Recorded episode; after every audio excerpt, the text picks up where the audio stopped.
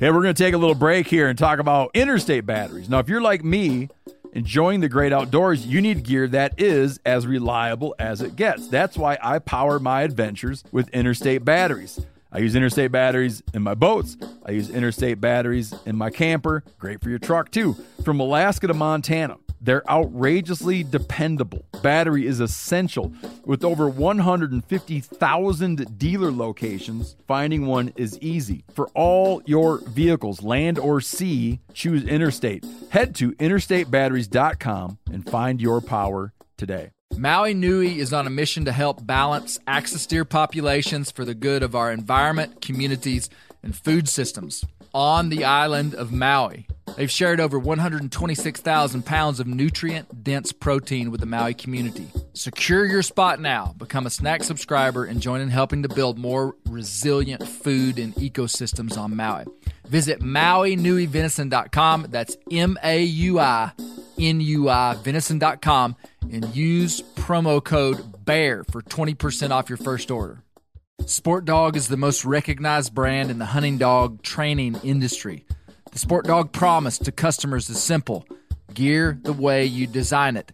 Every product Sport Dog builds is meticulously designed and rigorously tested in the field, ensuring it withstands the toughest conditions you and your dog may encounter.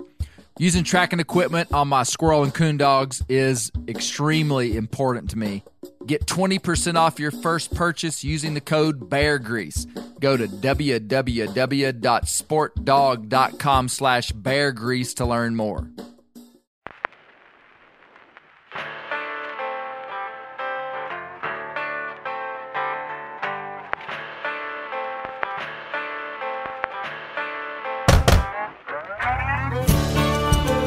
My name is Clay Newcomb, and this is a production of the Bear Grease podcast called The Bear Grease Render, where we render down, dive deeper, and look behind the scenes of the actual Bear Grease podcast.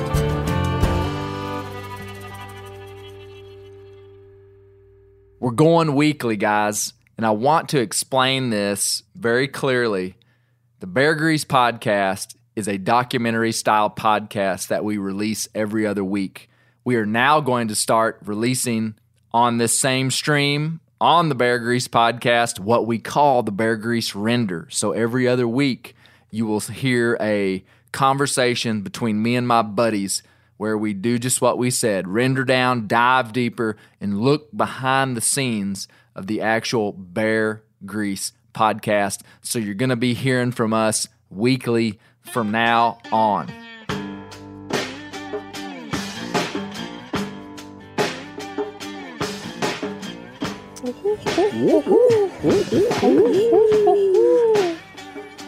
It's right. been years since I've worked on it. It had gotten pretty bad. Did you have a decent owl hoot? Out- years ago, I started to get it. Like I started to get that that that. There's that certain characteristic about it. But Yeah, I've been working on it like in my owl. truck. oh, oh, oh! Okay. You got to get it. Brent, let's hear your best owl hoot. oh, Hey, that's oh, you got pretty little good. You got the little tremolo That's thing a at frisky the end. I've been owl. saving that. Mm, yeah, man. Very nice. Hey, this is the Bear Grease Render podcast. Okay, mm. this is the Bear Grease Render, and the Bear Grease Render. If this is your first time listening to the podcast, the Bear Grease podcast is a documentary style podcast where we explore all kind of stuff, all kind of interesting stuff, and have these documentary style podcasts. We do that. We release those every other week. So by the time this comes out, there's going to be like six Bear Grease podcasts out. This is the Bear Grease Render, boys, and the mm. Bear Grease Render is every other week. So now the Bear Grease podcast is weekly because every other week we're going to meet and have like a informal conversation that reflects and dissects. Oh, that's good. We're going to use that. Reflects and dissects the Bear Grease documentary style podcasts. Okay. We're boiling that cabbage down. That's right. We're boiling the cabbage down, chewing the tobacco thin, as That's they right. say. Yeah. So before we get started here, where we talk about the the what the render is, I want to introduce my guests. Okay. So we are we are at the the global headquarters of Bear Hunting Magazine and Meat Eater South. Okay, how y'all like that? Yeah, that's nice. And uh, I have really all, every single one of you is like, you wouldn't be here if you weren't like super important in my life. And most of you, well, all of you have been involved in some way in either the Bear Grease podcast or in one of the guys' cases, not the Bear Grease podcast, but my former Bear Hunting Magazine podcast. we But- won't mention his name. to my direct left, to, to my to my left is my dear friend Brent Reeves, Yep. who could uh, Brent Reeves could teach a doctoral level class. I'm reading this, okay. Brent Reeves could teach a doctoral Did he level class. He wrote this. He wrote this himself. Yeah, this is Brent's bio. No, this is my bio and Brent. Brent Reeves could teach a doctoral level class on folksy Southern sayings. And ironically, he has also seen two Arkansas mountain lions. That is correct. and Brent was also filming when in 2016 the big color phase bear in Saskatchewan Oh, yeah. that's hanging on the wall right over there That's touched him. my arrow and sent, you know, Brent was the one like sitting right behind me. yeah. So, Brent, good to have you here. Good to be here, man. To Brent's left is Dr. Daniel Roop, who now that makes two times I've called you doctor in your life. and that'll be the last time. I'm going to do it one time. So Dan was on the Acorn podcast, okay? Dan is, man, Dan's like, I'm not even going to get into really what he does, like neither with Brent. This is just, when I think of you guys, this is what I think of. Dan has never combed his hair and has a beard like a Viking. that is true. And ironically, he himself as well has seen an Arkansas mountain lion. I have which- seen it. Which we'll want to get to later. All right. Um, We're gonna I'm going to call that particular podcast not a. I'm going to call it a docudrama. yeah, mm, stirring up controversy. me, you, and Gary going to get jackets made. Yeah. Believers. Jack. Yeah. believers. okay. And interesting fact about Dan that you guys may not have known Dan Roop was the first guest on the Bear Hunting Magazine podcast. Oh. Did you know that, Dan? I didn't even know that. I was there. You were actually you didn't know we were recording that? no, It- for real. In British Columbia, me, Oh, you, yeah. and Devin Jewell. Hey, That was the first one, Dan. it was a turning point in my life. Yeah, I can Where'd you tell. start? It was- Consciously, apparently. Okay, so that's Dan Roop.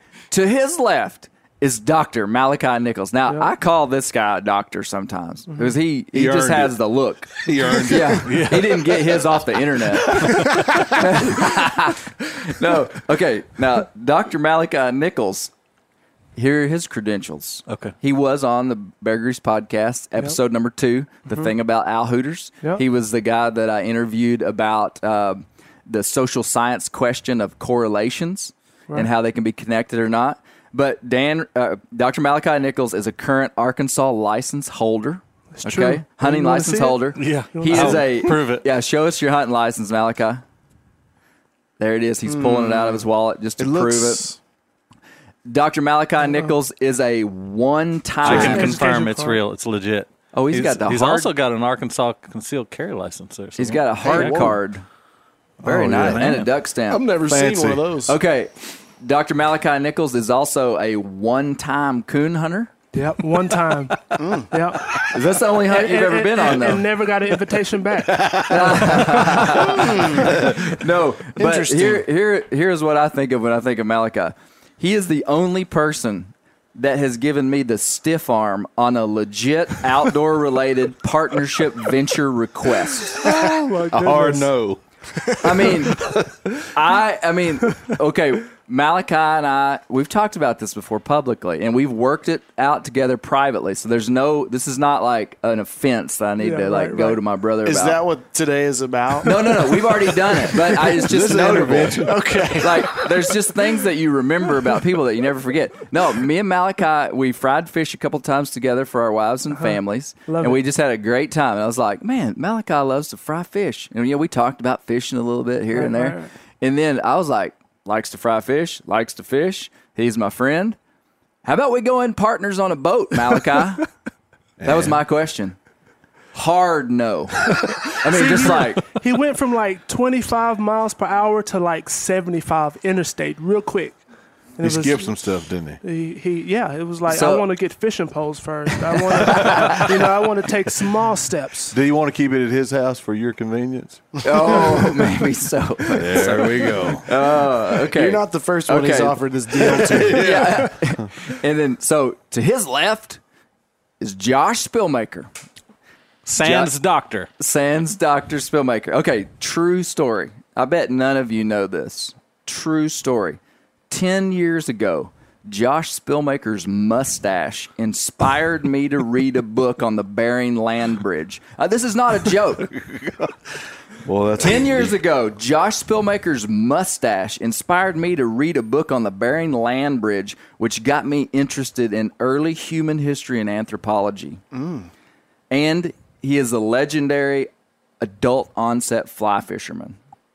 No, let me tell you the story. One Fact. day, me and Josh were standing there, and I mean, you got to admit, the guy's got a great beard. Oh my goodness! But the Oh, mustache, goodness. the way that it, it it was like it was connecting two continents. that's what it that's what it felt like. I, I said, Josh, you got an awesome mustache, and I was like, that reminds me of the Bering Land Bridge. That night, I went home on Amazon and ordered a book that's right up there, um, and it was all about the Bering Land I read the book, was fascinated, and I think about it all the time. And look at you now. And now I've got to I've tried to emulate your mustache. So You're welcome, America. Yeah, You're welcome, Misty. Okay, that's Josh. And then our guest of honor, Wow. The patriarch. he's got the chair. My father, Gary Newcomb. Man, so dad, you've been on by the time this comes out, you've been you will have been on the Bear Grease podcast a couple of times. Okay. So this is the way this is what I think of when I think of Gary Newcomb. Once while in Vietnam, this is a this is a war story. True story. Once while in Vietnam, he reported to his commanding officer wearing only a bath towel after he was summoned to report to the officer while he was in the shower. Okay? I think that's That's fair. part one. I, we're going to need a little bit of explanation. Number two, I don't know if I he- wanna know. Gary Newcomb is single handedly credited with keeping the myth of the Black Panther alive in North America. single Believer. give it, you, Dad, give, give us just a short version of the when you reported to your officer in your bath towel. Well, it you know Vietnam, you're always looking for something to keep your sanity. This this little clerk came in and he was like, "This is serious. You got to go see the captain." So I just walked out naked with my towel over my shoulder Oh, you didn't even started heading towards the his office. Of course, by the time I got there, I covered myself up. But to respect. anyway, So you Tarzan so the- reporting you- what you were trying to say was, bro, let me at least get out of the shower. Is it that important? That Hey, was kind of that was kind of like the the, it had to be so important it didn't matter. I was going. so anyway, it was kind of funny at the time. man. Great, great. Well, okay. Now that we've done proper introductions, let's get down to business here, boys. Um, so the Bear Grease render is the short version of the Bear Grease podcast where we talk about it. Man, I've had the time of my life building the. When this comes out, there will be six Bear Grease podcasts out, and the podcast is formatted in such a way that it's it's it's hard for me to like I, when I get done making one of these, I want to call one of you guys and talk about it. Like, and there, there's so much more that can be said because we're trying to make it an efficient listen, and so you know it's fairly scripted. You know, scripted in the sense that everything is thought out, but it's also you know there are sections of of informal interviews. But for instance, you you will hear interviews on the Bear Grease podcast with experts, with whoever, like Dan Roop, uh, that we talked for probably an hour, Dan, and I whittled it down to like 17 minutes. He cut a whole lot Yeah, of you- that there out. was a That's lot what of- he did. That It was a lot pretty of- easy. He told me it was pretty easy. There's a lot of fluff in it. But so like this is going to give kind of me an outlet to like say some other stuff to make corrections. There's a couple of Oh. corrections. Man, it, when you're spouting off this much information, boys, you know, sometimes you get it wrong. Tall tales. Tall tales. Um, but it also gives you guys a chance to like talk to me about any perceptions that you have As the any- end user. as That's the right. end user. Anything I could have done better. Um, and so I know all you guys have something to say. We're at a little bit of a disadvantage on the first Bear Grease render because we've already had six podcasts come out. Okay. And so as we get on the weekly schedule, there's going to be like one podcast that's going to come out. And so it'll be a little bit more focused. But so, so on this one, we're just going to kind of hit and miss over the different six podcasts that have come out. But what I haven't had a chance to do on the Bear Grease podcast is talk about the name Bear Grease. Do, do y'all know why it's Bear Grease? Do y'all understand the metaphor? Is the marketing strong enough that you understand the metaphor? This is an open question. This is the first time Do you I'm learning think- the name of it. No. Brent's like, what are you talking about? Do you have a podcast? you don't understand. So, What Dad, are you- Bear Grease? no. Good. Okay, so you don't understand. No, listen. Bear grease is literally I'm holding a jar in my hand right now. Is literally a the rendered fat of a black bear. Okay. Now put on your deep philosophical thinking caps, okay?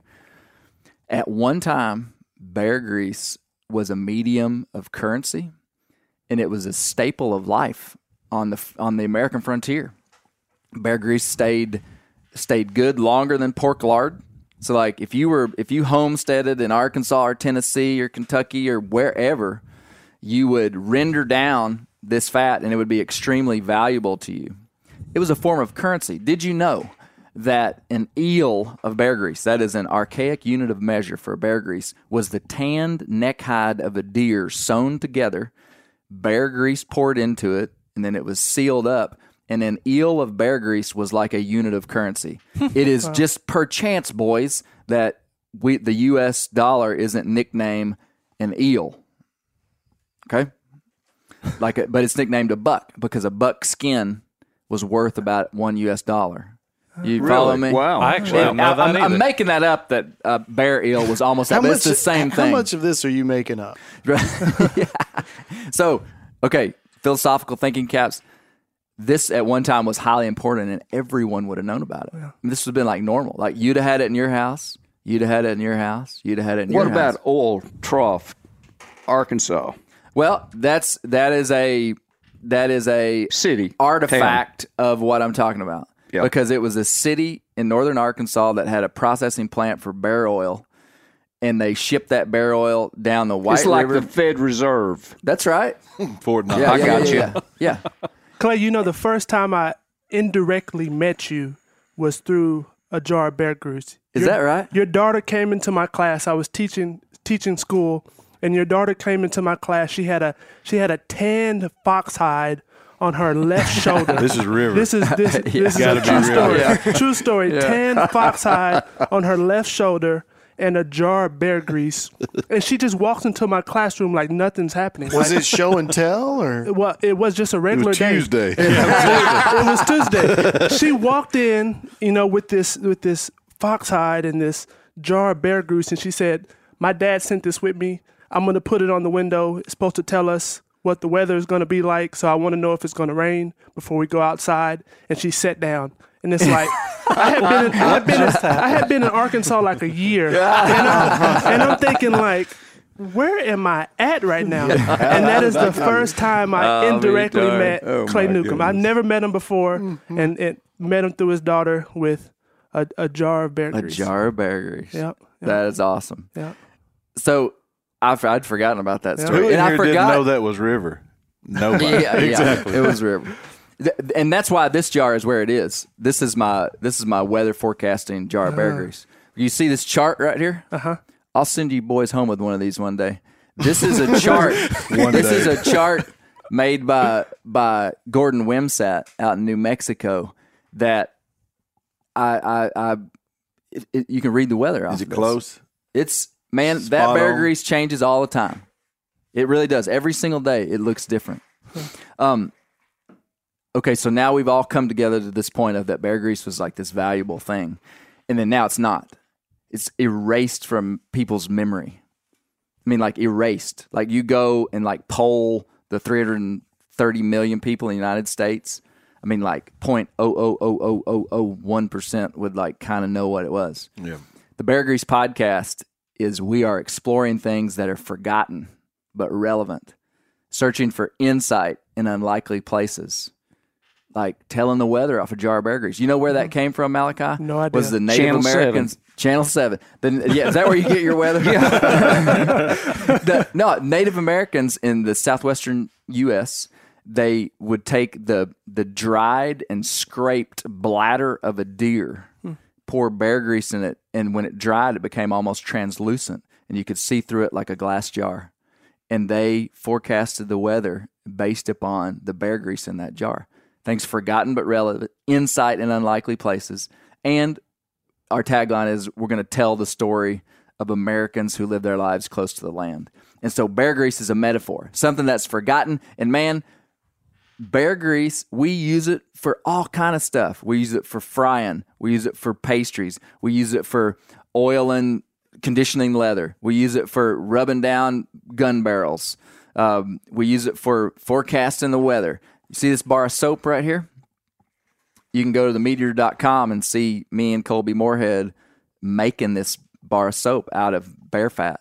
It's animal tallow, lye fat soap. Incredible stuff. If I had more of it, I'd give y'all some, but I don't. and I got to stay clean somehow. but that, We I'm, know I'm use telling you, that, that lye soap is incredible. Is it in your shower? you betcha it is. Really? I've got. Yeah. I've actually got some I'll of it. send you I got some home if you want. You will. You, yeah, I'd like to have some. I feel mean, I'd like to have something for my time. yeah, you want to bring something home? Wait a minute, we we're not getting paid. Yeah. This is actually a multi-level marketing. Wow. We're all going to be selling this bear soap. So, guys, that's why I brought you here. You can get on. You can get in on the ground floor. Be my Pyramid downline. You were right. Yeah. I actually have some of it in my shower. Colby gave me. Oh yeah. It really great. it's great soap. It's great soap. Good for your skin. Good soap. So you see the metaphor. So like we're we're like basically that gives us this broad window to explore all these different things. And for instance, the insight, like inside the Mountain Lion podcast, like that was like a like the first podcast was called The Myth of the Southern Mountain Lion, which was a really fun podcast where I interviewed people, a few people that have seen mountain lions, claim to have anyway. Saw uh, seen mountain lion. yeah, yeah. And and I interviewed a biologist and I interviewed a psychologist about how people cognitive bias like if you're it's a wonder I've not seen a mountain lion because my dad believes in black panthers. Do you see what the cognitive bias means if your dad told you there was something there even if it Yeah. wasn't you believe and I'm going to give you a chance Your to defend yourself dad. Do you believe But- in oxygen? I do. Oh, okay. Can you see it? No. I saw a mountain lion. Gary, did you see one? I saw a Black Panther. Brent Reeves. Brent Reeves. Did you question after you listened to that podcast? Did you question yourself? I question my friends, my circle of friends, and the people that I call. It's a very small. Reevaluated Yeah, your relationships. the dynamic of that relationship. I thought, who is this psychologist? What's he going to cognitive? What was it? again? Cognitive bias. and the Yeah. pro- the problem is, is no one ever told me there wasn't mountain lions in Arkansas. and No one ever told me there was. and I so would- you're saying you're totally unbiased and the one you saw was just like for real. Uh, yes, Are you convinced you saw it? hundred percent. W- was it behind bars or on a chain or right outside of a It restaurant? was wearing a pink tutu. Okay, Uh, no, no, I I, have witnesses. saw it. I told you in the podcast. There, it wasn't like I was by myself. Daniel, Same you, here. you I, my wife was with me. Well, there you go. Hey, you don't have to defend yourself. I'm just kidding. the, the the the point is, well, I don't believe you, but uh, but, um, the insight though, like, so I'm trying to describe like the Bear Grease podcast because somebody could be listening to this and never even heard the Bear Grease podcast. The insight came inside Like of two like we explored this thing. Like there's this artifact, and I like that word of from when lions were actually here. Because in, indisputably, there are a lot of people that claim they see mountain lions that didn't. And I absolutely 100% believe every one of you. I said it on the podcast too. I said I'd punch somebody in the teeth if they didn't believe Gary Because the Newcomb or Brent end, they, Reeves. they'd quit listening by then. Yeah, you Yeah. didn't say anything about Daniel. well, though. Dan, Dan, Dan's wasn't on there. Okay. But the insight came in just looking at how we want to believe our brother. Like, do you remember at the end? Like, I came to the Sure. Yeah. conclusion. Like, af- and, and I didn't fabricate that. Like, after I talked to all these people, like, it was like the the the redeeming factor of it all was that like the way we've survived, and it's natural for me. I trust Brent Reeves. If he tells me he sees a mountain lion, then by golly, he saw a mountain lion. And I'm just giving you guys a hard time. So basically, what you're saying is that you can love your friends even when they're delusional. Even if they're yes, liars. and okay, the deeper thought is is that what has made humans successful in the earth is that we want to trust our brother. Hmm. yeah, I agree. We we it's like a mechanism, like because if I can't, it's just it's a mechanism of trust. Like I want to believe you, and and then I think that has produced a lot of false mountain lion, re, you know, sightings from people who maybe had some, you know, thought they saw Hadn't one been and did- vaccinated like. hadn't been vaccinated against lions. Correct. Very good, Brent. Yeah, yeah. Now, Dad, okay, I've I've credited you with keeping the myth of the Black Panther alive. How do you feel about that? I think it's wonderful. I mean, it's nice that you put out the truth. I mean, it's it's against science, but I mean, who are you going to trust? Do you Your believe dad? it because you saw one? Well, I mean, I don't think it's any of your business. Can Scientists used to say the world confirm nor flat. deny. you know, when I go down to Aunt Ollie's, mm-hmm. she lives in a dog trot house with trees over the road, and at night we're wake we are awakened by a screaming black panther. I mean, who you going to trust? Yep. Aunt Ollie. Tell us what a dog trot house is. It's got a porch right down the middle. One side's your kitchen, living room, one side your bedroom. Big trees out. I mean, it was an amazing place. It's it's the architectural style that they used to use before air conditioning. Keeps it cool. Yeah, so you would cook on one side and then you would sleep on one yeah, side. Yeah, and the little community was almost as neat as the house. It was Bucksnort. Oh yeah, right outside. Yeah. Oh yeah. Ford Eyes. Yeah, yeah, Yeah. Bucksnort. yeah. No right Yeah. where it's at. I Um, wonder where that name. A name lot of Panthers there. A lot of them. Hey, listen. It's Panther country. Now, Panther country, Panther country. Hey, listen though. No, I I 100% like they're a legitimate mountain lion. I- I mean, the biologist even confirmed it. I mean, like if you listen to the whole, Why are pod- we even talking about I'm this? just I'm just giving you a hard time. the man confirmed it. Yeah, there are mountain lions here. Now, Black Panthers. Now that is where I draw the hard line, and neither of these guys have claimed to have seen a Black Panther. Dad's just joking. I've just heard them. The, and you just could tell by the sound that it was black. Absolutely. so the uh, but you would be shocked, shocked at the number of grown men who, after listening to that whole podcast and listening to Myron Means saying, "Science fr- from the position of science, there has never been documented a melanistic mountain lion ever by science." Did you get some documentation in the mail, in the email? You wouldn't believe the grown men that message me. Some of them friends of mine, and are like, "Clay, I listened to the podcast. It was awesome. I believe every word of it." I've seen a Black Panther though. I mean, uh, like it like rocked people's boats, man. I mean, like I think it like splits families. like this idea of the Black Panther. when, House when. Myron Means got off of that interview, was he like, "There's really Black Panther"? yeah, yeah. He was like, they, He reached I- over, turned the tape recorder off. He was like, the record. He was like, cut it, Clay. He was like, I killed one last year. No, no, no. no I, I had two different people claim that their fathers, well, one of them claimed that their father had shot at a Black Panther. One of them claimed that their father killed a Black Panther, killed it with a bow. This, I'm telling you, this guy's like, I know this guy. And I'm like, send me a picture. And I, if he's listening now, I hope he'll send me a picture. I want to believe you. I, I want to believe him. Um, I had a guy uh, call, uh, get, bring up a good point that there is a there is a cat like critter down in South Texas called a jaguarundi, which is a cat like critter that lives in deep South Texas, and they can be melanistic. Okay, so there's so like could a jaguarundi walk 900 miles to Arkansas or 400, 500 possibly. I had another guy say that he thinks Black Panther sightings are big otters, river otters, because a river otter is black and you don't see them very much, and if a, and they have big long tails. How, what do you think of that jaguarundi? They're, all the guys are like looking at their phones. yeah, I mean, you could absolutely. I don't know about It that. I mean, it, think about that at dark. yeah, I can see that. Yeah, yeah, yeah. If it's Yeah. dark, especially you know, at dark, Oh, Dusk. dusk. that is Because a it's like a crazy looking charcoal. animal. Okay, gray. I believe in black. black It looks like a mountain lion with a house cat's head. Yeah. Yep. I never even heard of that until you just said it. See if that's what Gary heard. Does that look like what you heard? Well that's not black. Well, but see, But the it thing could is, be. no, no, could that's be. the thing. There, Yeah. science has Yeah, what I heard was a Black Panther. But- so that could have been melanistic. Gotcha, gotcha, gotcha. So, um, th- but you know, the whole point of it was is that jaguars and leopards can't have been documented as melanistic. The American mountain lion has never been documented as melanistic, and so to see a black panther would just be like, well, they're not here. So anyway, super fun. And guess what? I am the biggest proponent of Black Panther in North America. When those guys send me that stuff, I'm like, heck yeah, brother, keep it, keep this thing alive. Yeah, yeah, keep it alive. Long live the Black Panther. Right? I love it.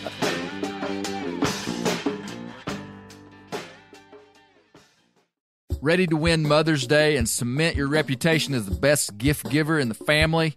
Give the moms in your life an Aura digital picture frame preloaded with decades of family photos. She'll love looking back on these memories and seeing what you're up to today. Even better, with unlimited storage and an easy to use app, you can keep updating mom's frame with new photos, so it's the gift that keeps on giving. And this is not a joke. Juju Newcomb has an Aura frame, and we share photos, and they're incredible. Also, my mother in law has one. We have them. They truly are really good, really high quality. The Aura frame is easy to set up. It takes just two minutes to set up a frame using the Aura app. It also adjusts the display depending on light levels in the room to maintain the true color of your photos. For real, the digital screen is amazing. Right now, Aura has a great deal for Mother's Day. Listeners can save on the perfect gift by visiting auraframes.com to get $30 off plus free shipping on their best selling frame when you use code BEAR, B E A R, BEAR. That's auraframes.com. Use code BEAR at checkout to save. Terms and conditions apply.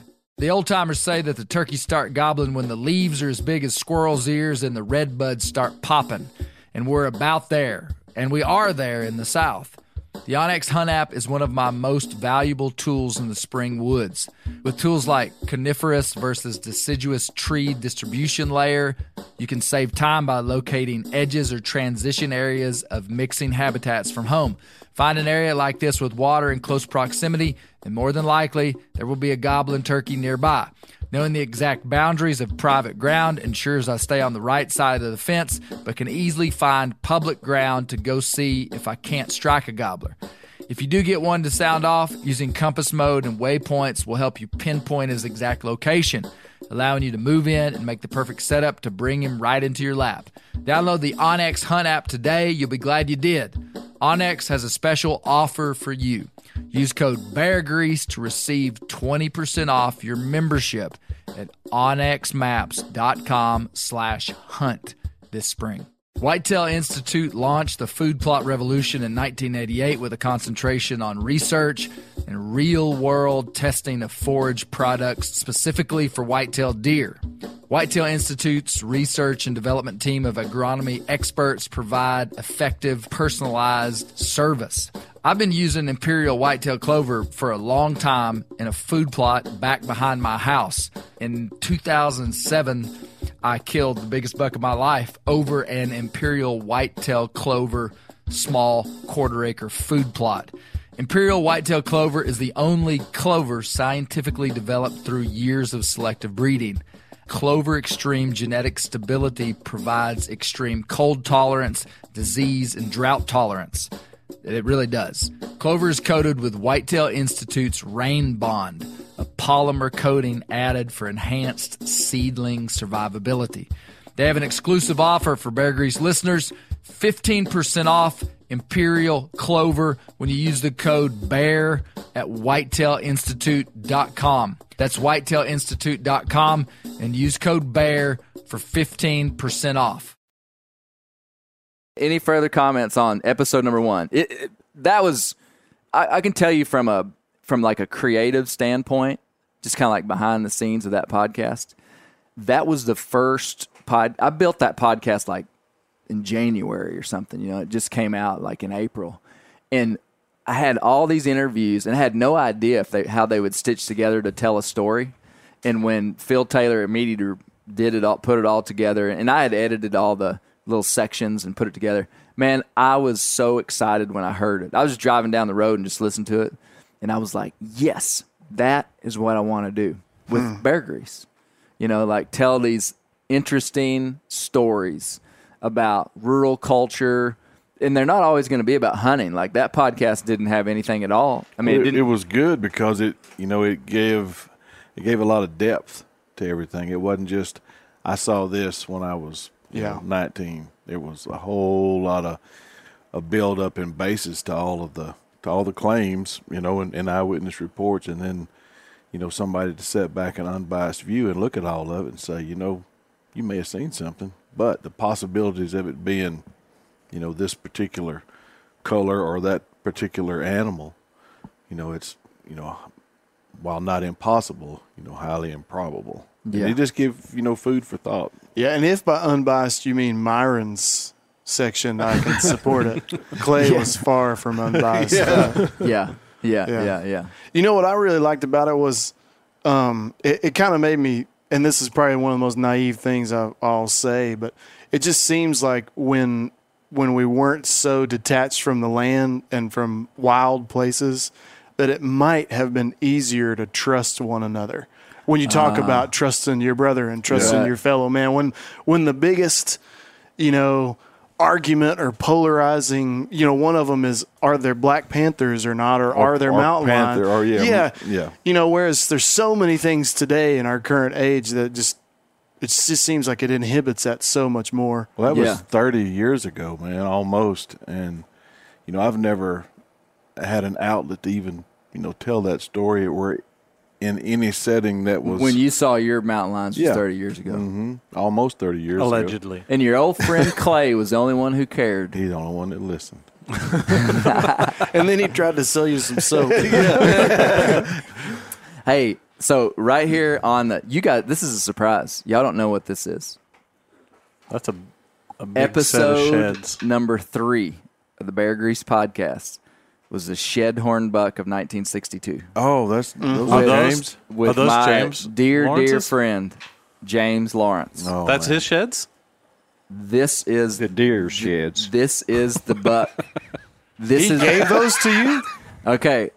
I I refused to allow him to give them to me. Does he know you have those? That's what we should be asking. Man, I was at James's house and this is before he'd even heard the podcast. And he just said, Take those home with you. And he also allowed me turn around and look up here.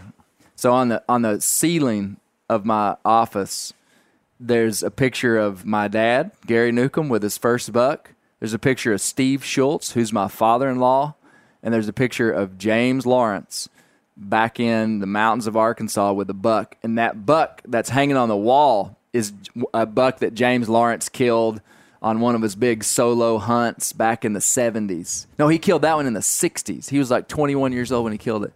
Those three guys are my heroes. That's why they're there. And those there's there's like 16 by 20 frame pictures. And what's so cool is they were all about the same age in that picture. So, Yeah. Dad, how old were you? That's Dad's first buck. Oh, 26, 27, something like that. So you were a little, you were older than that when you it was 1978. I'm just glad You'd you have have 30. more than a towel 30. on. You were Okay. 30 years old. Yeah, yeah. yeah. I'm glad he's wearing clothes. Well, no, maybe. 77. I started 77. 29. Yeah. Born 48. Yeah. Yeah. I wasn't like most of these listeners. I didn't start hunting until real late in life because my dad was so much like Clay. You didn't want to hang around him, man. He'd kill you hunting. Yeah. I mean, you'd Yeah. go with him, and it's like, come on, Dad, it's time to go home. And we just getting started. so I quit. Yeah, yeah. So yeah, so Dad started bow hunting when he was in his late 20s. But you grew up bird hunting and stuff with your dad. Yeah, oh, but he yeah. kind of burned you out Yeah, of it. yeah. I had to lay rules down when I got a little older that hey, we're only going for four hours.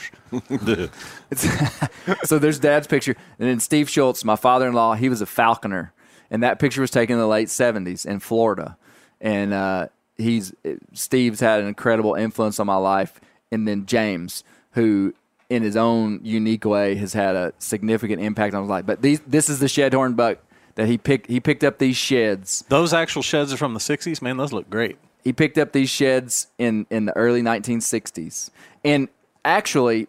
He told me that he made a set of rattling horns out of one pair because he's got three sets of sheds, but he can only find two. And this is actually two different years sheds. I'm holding a left antler and a oh, right really? antler. So this was the buck the year before. If you really dissected and held it, you could see a difference in mass. Yeah. Oh, yeah. And tine length. This was the buck at his prime. Okay. This is a left antler, a five point side. People can go to my Instagram and see a picture of James and me with these deer. Okay. I scored this buck this side as a shed 10, 12 years ago. And I just remembered that it scored around 170. And that's what I said on the podcast. I, I kind of got to not doubting myself, but I was just like, man, I wonder if that thing. I mean, I just kind of was like, I ought to rescore that thing just to make sure. You know, I'm I'm interested in the facts, boys. You, you can tell that. Why did facts. you invite us? Just a fact. Yeah, yeah. I scored this right before you guys came, and that shed has 80 inches of antler on it. Wow. Which Really? 80 inches would be 80 times two, which would be 160 plus, Plus the the spread. spread. Yeah. So this would have been a mid 170s whitetail. Right. It's deceptive though. It's got a 22 inch main beam, 11 inches, 10 and a half, seven and a half, five and a half, plus two kickers, plus you know four inch mass all the way out. Ends up being 80 inches. So like, but this is that's the horn here. Pass That's it pretty around. sporty. So Man. to a to a non-hunter, this is like a, a prized. If you were to kill this this buck, this would be a prize. None of buck. us in this room have ever killed a deer that big. Wow. Much less how many years ago in Arkansas. That's Yeah. right. I mean, that's Yeah. the that's one of the big things That's about right. it is the ecosystem in Arkansas. That many decades ago, Yeah. this was Yeah. a It unicorn. That is an absolute Wow. anomaly. Yeah.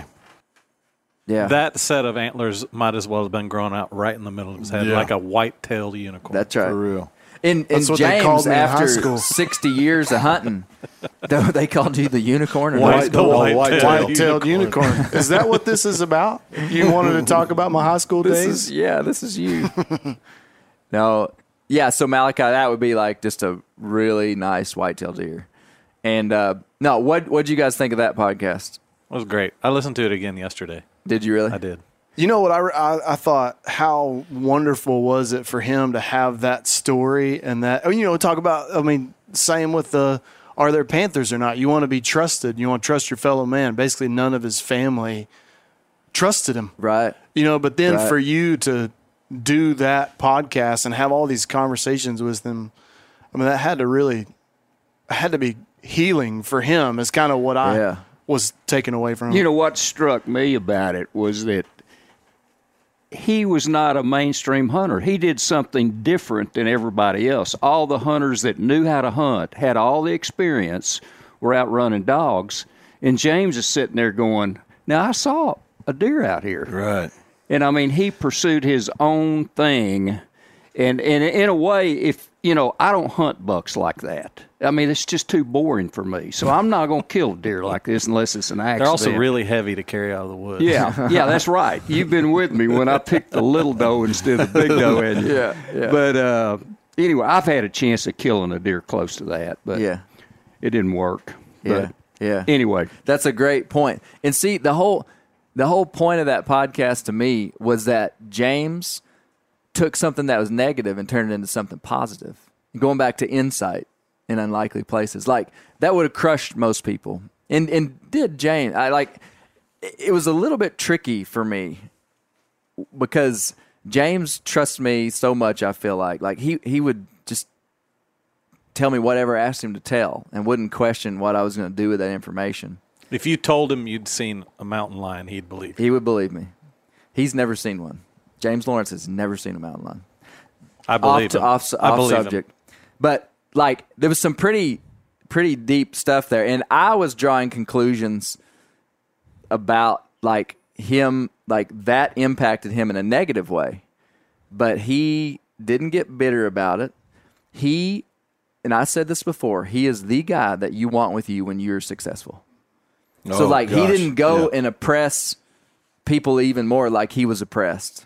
Like he just instinctively was just like, man, I'm not gonna ever let that happen to one of my friends. Hey, you know one thing too. You take Malachi, that's not hunted much, and you kill a big buck. He doesn't even know it. Right. I mean, those guys might have come at that a little more honest than what we think. I see. I see. It might not have been. I'm kind of jealous of James for killing it. It could have been they just thought, man, we're out here for the meat. We're trying to survive. Yeah, yeah. You know, forget the horns. I'm worried about my belly. Yeah, yeah. You know, I can see that. I think uh, that makes sense. If you got a group of guys who are not hunting for sport and there's a, a socially accepted way to obtain sustenance and he's going against the grain in the quickest way possible. in the quickest way possible, Yeah. that kind of, that, you know, I, I didn't feel like at all in the podcast, though, that, that his family were like demonized or anything, but it makes Right. a little more sense as to Right. why I couldn't figure out why are they so unkind to this kid. Yeah, you know why doesn't some of the men in his life come and be like, "Man, that's awesome! What you're doing is great." That's where it, is, it was a little bit touchy, and I and I had to be careful. And I actually asked a few people before. I said, "Do you think that would hurt? Do you think?" I, I mean, I didn't want to disclose more than, but but James is the one that said it. You know, I mean, like he just told his story, and he was kind of he was kind of discounted, and that is also pretty normal too. I mean, like to kind of discount a kid when they're saying something.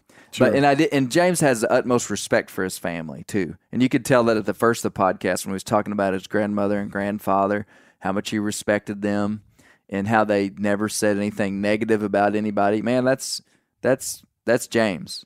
But from from if we're talking about the Bear Grease podcast and kind of forecasting where this thing's going to go, these first six episodes, I think, are all very diverse. You think about it, like we explore this like folklore of the myth of the southern mountain lion. Every podcast, I want I have an expert, like a biologist or a academic guy, or just someone who's a subject matter expert. And then the idea is also that we're interviewing in the field people that have information about the topic, like Brent and Dad seeing mountain lions. And then And here, Daniel say Daniel's like waving his hand. He's like, "Well, I wouldn't know on the and first one." Daniel. No, and and and uh, every podcast is going to have kind of this similar similar structure, but all going to be very different. Like this folklore about mountain lion and a biology lesson, and then the next one we're talking about the correlation between being a good owl hooter and a turkey hunter, and talking about calling turkeys. There's Doctor Nails. Horrible. Horrible. You did good, man. You Nailed did I good. did my best. Yeah. Well, you're getting there. And and then the third podcast was the Shedhorn Buck in 1962, which was just this guy's story. And then the fourth podcast was Death of a Bear Hunter, which was Fantastic. Man, man, okay, that one was a historically based podcast about a guy in a book and one single story out of the book, but we painted the context of the whole scene. You listen to that podcast, you understand what's going on in the 1830s in Arkansas. You understand who Gerstäcker was. You understand a little bit about Native Americans that he was hunting with, and like, what what did y'all think of that one? I got a bone to pick with you on that. Okay, hold this deer horn while you're doing it. Three years. This is a weapon. Okay, pass the deer horn if you want to talk. Three years ago, three years ago, you said, Brent, have you ever seen this book? Like, it was- what Wild is it? Sports in the Far West Sports in by the- Frederick Gershon. Yeah, that one. Never heard of it. He said, You got to read it. He said, and This is why I want you to read it. Now, this is three years ago. He says, I want you to read this book, and when you get done, you and I are going to do a podcast on this. I heard him say it. I was oh. there. So he's, I buy this book, and I read this thing from cover to cover. I can speak German It's- now. and it's four. It's, it's four hundred pages, right? Yeah. Yeah. And then the next thing I know, when the podcast comes out, I'm like, I don't hear myself on there. that doesn't that doesn't even sound like So me. uh, basically, I gave you an assignment to do a book report, and, And then there was no book report I have due. never got a grade. it was absolutely it was incredible though, man. That that book, I sent that book to my brother, and both of my nephews, I think, have read it now. It's incredible book. Yeah. I passed the horn. hey, well, you read it too, Dan. Yeah, I did. Now, I why you read it years ago when I just told you the story? Well, we were on a bear hunt together, Yeah. and something had reminded you of the story, and you Clay retold the story. And the way that I remembered it was you you got to kind of the climax of the story, and this gentleman gets knocked out. Everything goes black. Wakes up. His hunting buddies Yeah. dead. I mean, it's just like just this amazing story. And uh, I went and got the book and read it, and it was just fantastic. It Yeah. was good. Yeah. Yeah, yeah. Well, that that story has been on my mind for years. I mean, that's the reason I told it.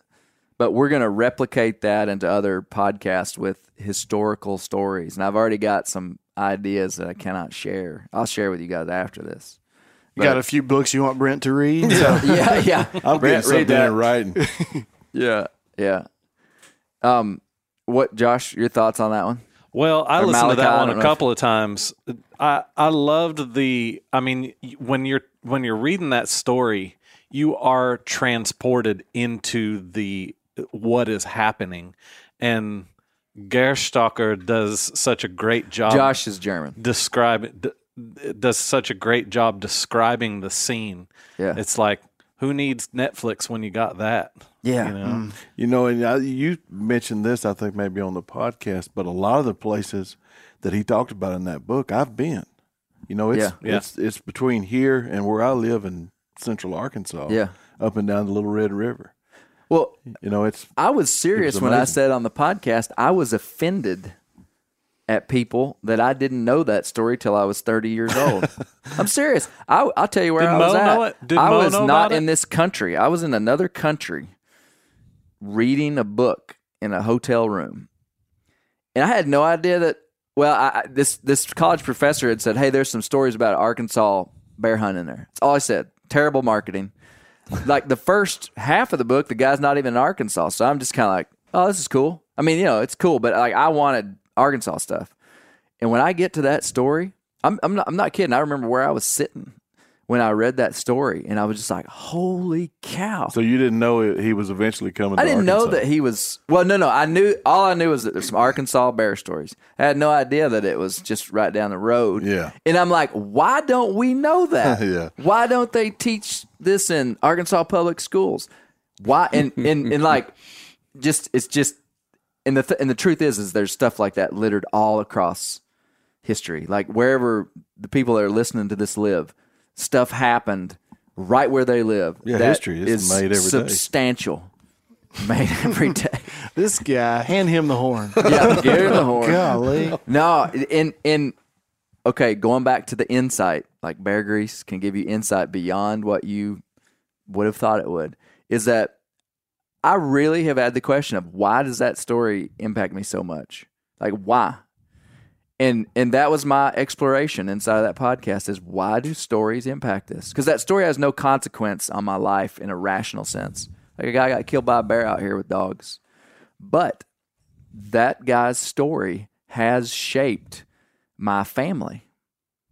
And it, it's just, you know, and then and then the conclusion was humans are massively impacted by stories, whether you want to or not. And so you got a choice of what stories you let impact you. Netflix tells stories. That's what Netflix is in the business of telling stories. You know, Modern Amazon Prime. painting. Absolutely. And so like and, and and you know, you could say, Well, Clay, why are you letting a story about a English guy you didn't know getting killed by a bear, you know, like impact your family? Like that's kind of aside from the point in that it's like we we get the we get to choose what impacts us and how it impacts us. You know, and I would like if Gerstäcker had just been a dirt ball, I, that story like a, like if he had just been known as like an outlaw and like a Yeah. scrupulous character, like I, I I wouldn't have had respect. I respected the guy. He did love people. Like I, I said on the podcast, when he left Conwell's house, like these are people that he had just met. He couldn't even speak their same language that well. And he cried when he left Conwell's house. He said Conwell had hair as white as snow and he loved his family. And he went into, you know, how he stayed with them and they begged him to stay. And it just like, I like it. I like that guy. Mm-hmm. And then and then just his insightfulness and, and he wasn't like a conservation hero.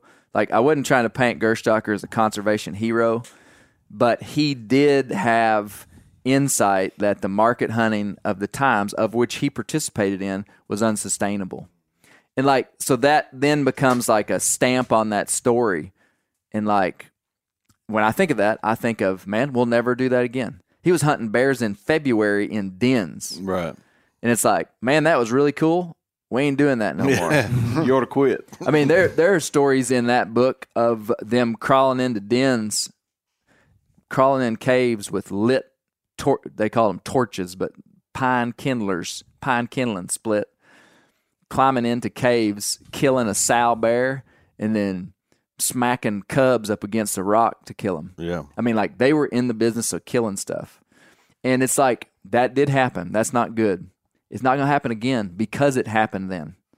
Do you see what I'm saying? Yeah. It's like me, like talking about conservation based bear hunting where we're highly selective and we're trying to target these older mature males. That happened because Gerstäcker, who didn't know any better, was clubbing, you know, baby bears over the head. I mean, for He lack probably- of a better term. You probably Do went you to see what I'm Alaska saying? and club baby seals too. Yeah. Well, You're next. Listen, we have the right as humans to correct our paths and learn from our past. Absolutely. Just like James Lawrence, redemption inside of something that was negative. Well, And- you you recognize that that that is obsolete, and you have to be able to recognize the obsolescence of that thing and move on and say this this worked for the time. It's no longer relevant. Yeah. Mm-hmm. Yeah. And, and we'd still be doing that today if we hadn't, well, we wouldn't because bears would be gone. But And they were for a long time. They were in Arkansas. Okay. Closing comments here, Dan. I'm going to throw this horn to you, and then you'll get to speak. Just what do you think? I'm going to say overall, it's the podcast is solidly mediocre. um, no, no, no, no. I think what uh, as I've been listening to them and, and really enjoying them, I think you know when you think about podcasts and, and stories, a lot of today's kind of stories and podcasts either are really critiquing uh, a part of life and, in usually not a very uh, beneficial way, or it's trying to kind of escape life, you know, Yeah. as it is. And I feel like what I really like about what you're doing is I, I leave having listened to one of your podcasts and I'm thinking about how I see things and how I relate with people and choices that I make. And it, Yeah. to me, it helps me feel more connected. It's your insight. You know, you're Yeah. giving you're giving insight from unlikely places, and I, I feel like that is what I walk away with. Yeah. I like it. I think about where this all started with me and you. And we were in Oklahoma on a bear bait, and I was running the camera. And we'd been sitting there for that one day for a week, it seemed mm-hmm. like, mm-hmm. and hadn't seen a bear. And you turned away from me, and I was looking off back to the left. I was sitting on the le- to the left of Clay. And when I turned back around, you had taken mud, and I assume water, and covered your face in mud. And I thought, how did I get here? I've carried 40 pounds of camera equipment on the side of this mountain in the Ouachita Mountains, and this guy has just put mud all over his face. Are you sure it wasn't feces? No, I don't know what it was, but and I thought this this is this gal never go anywhere.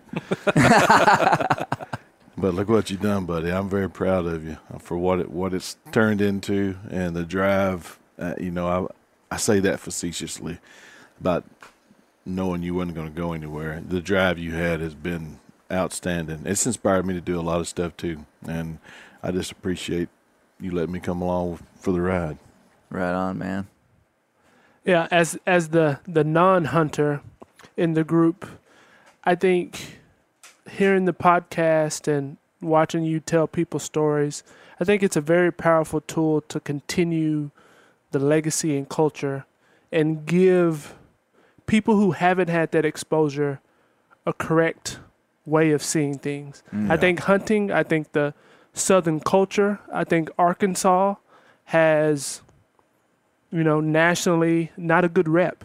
Yeah. And hearing the stories and seeing how you hunt and it's being driven by principles and patterns and the way that you you share, the way that you've been influenced by your dad, the way that you influence your kids.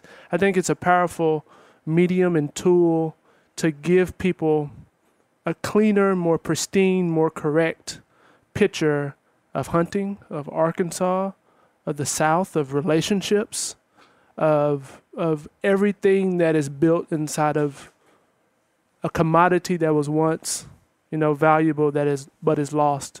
And so bringing that back and giving giving people a, a better picture of that, I think is Mhm. is awesome. Yeah.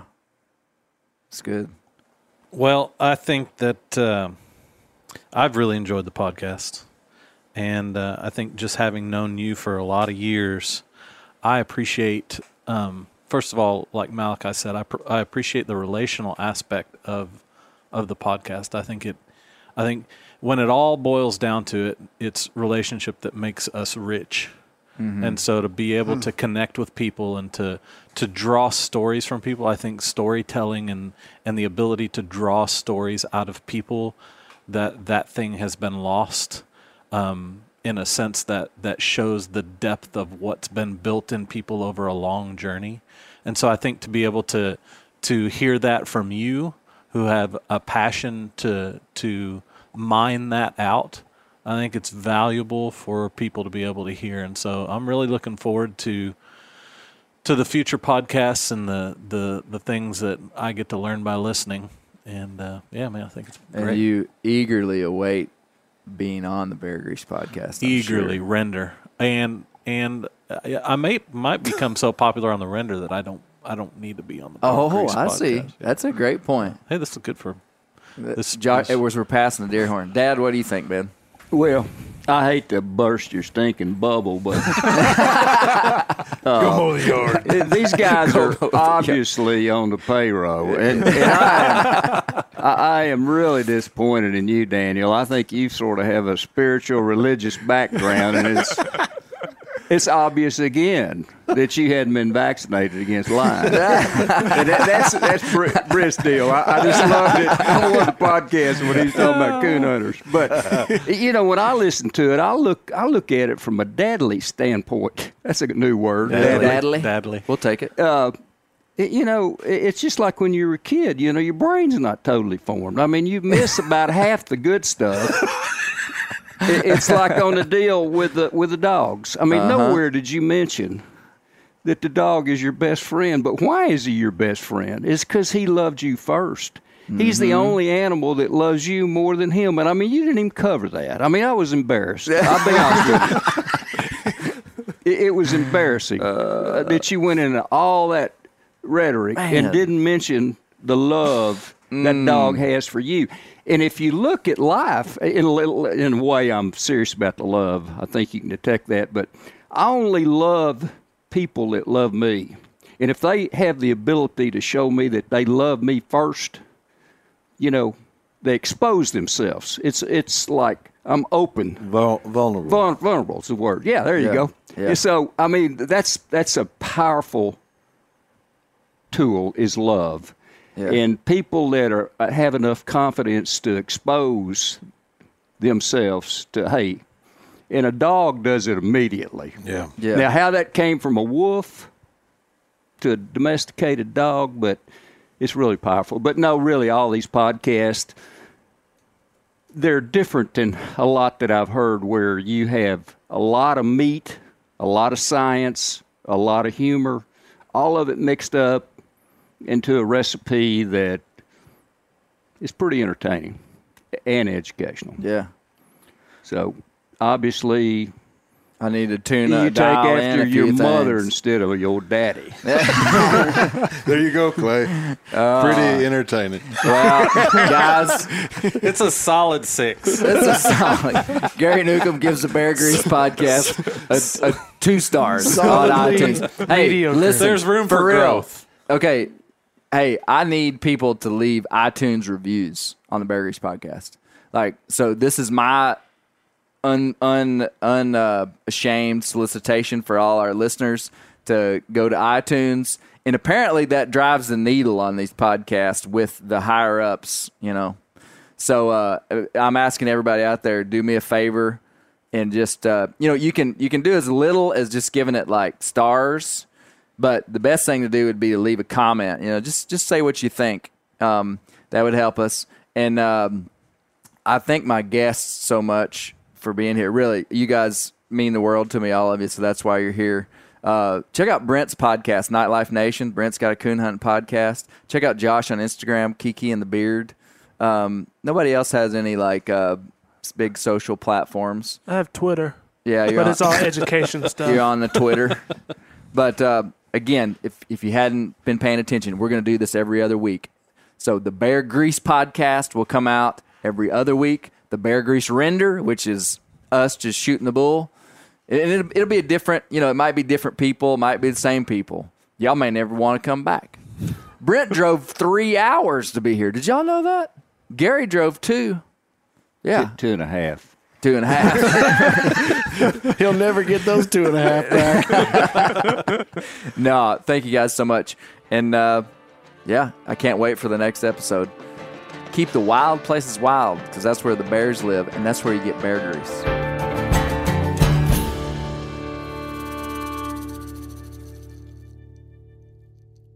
You know what? When Malachi left the house this morning, he thought he had the coolest socks on. Till I oh, left. He was dog socks. Those are coon dogs, buddy. Those are coon dog socks. Oh, me. How crazy. Hey, we're going to take a little break here and talk about interstate batteries. Now, if you're like me, enjoying the great outdoors, you need gear that is as reliable as it gets. That's why I power my adventures with interstate batteries. I use interstate batteries in my boats. I use interstate batteries in my camper. Great for your truck, too. From Alaska to Montana, they're outrageously dependable. Battery is essential.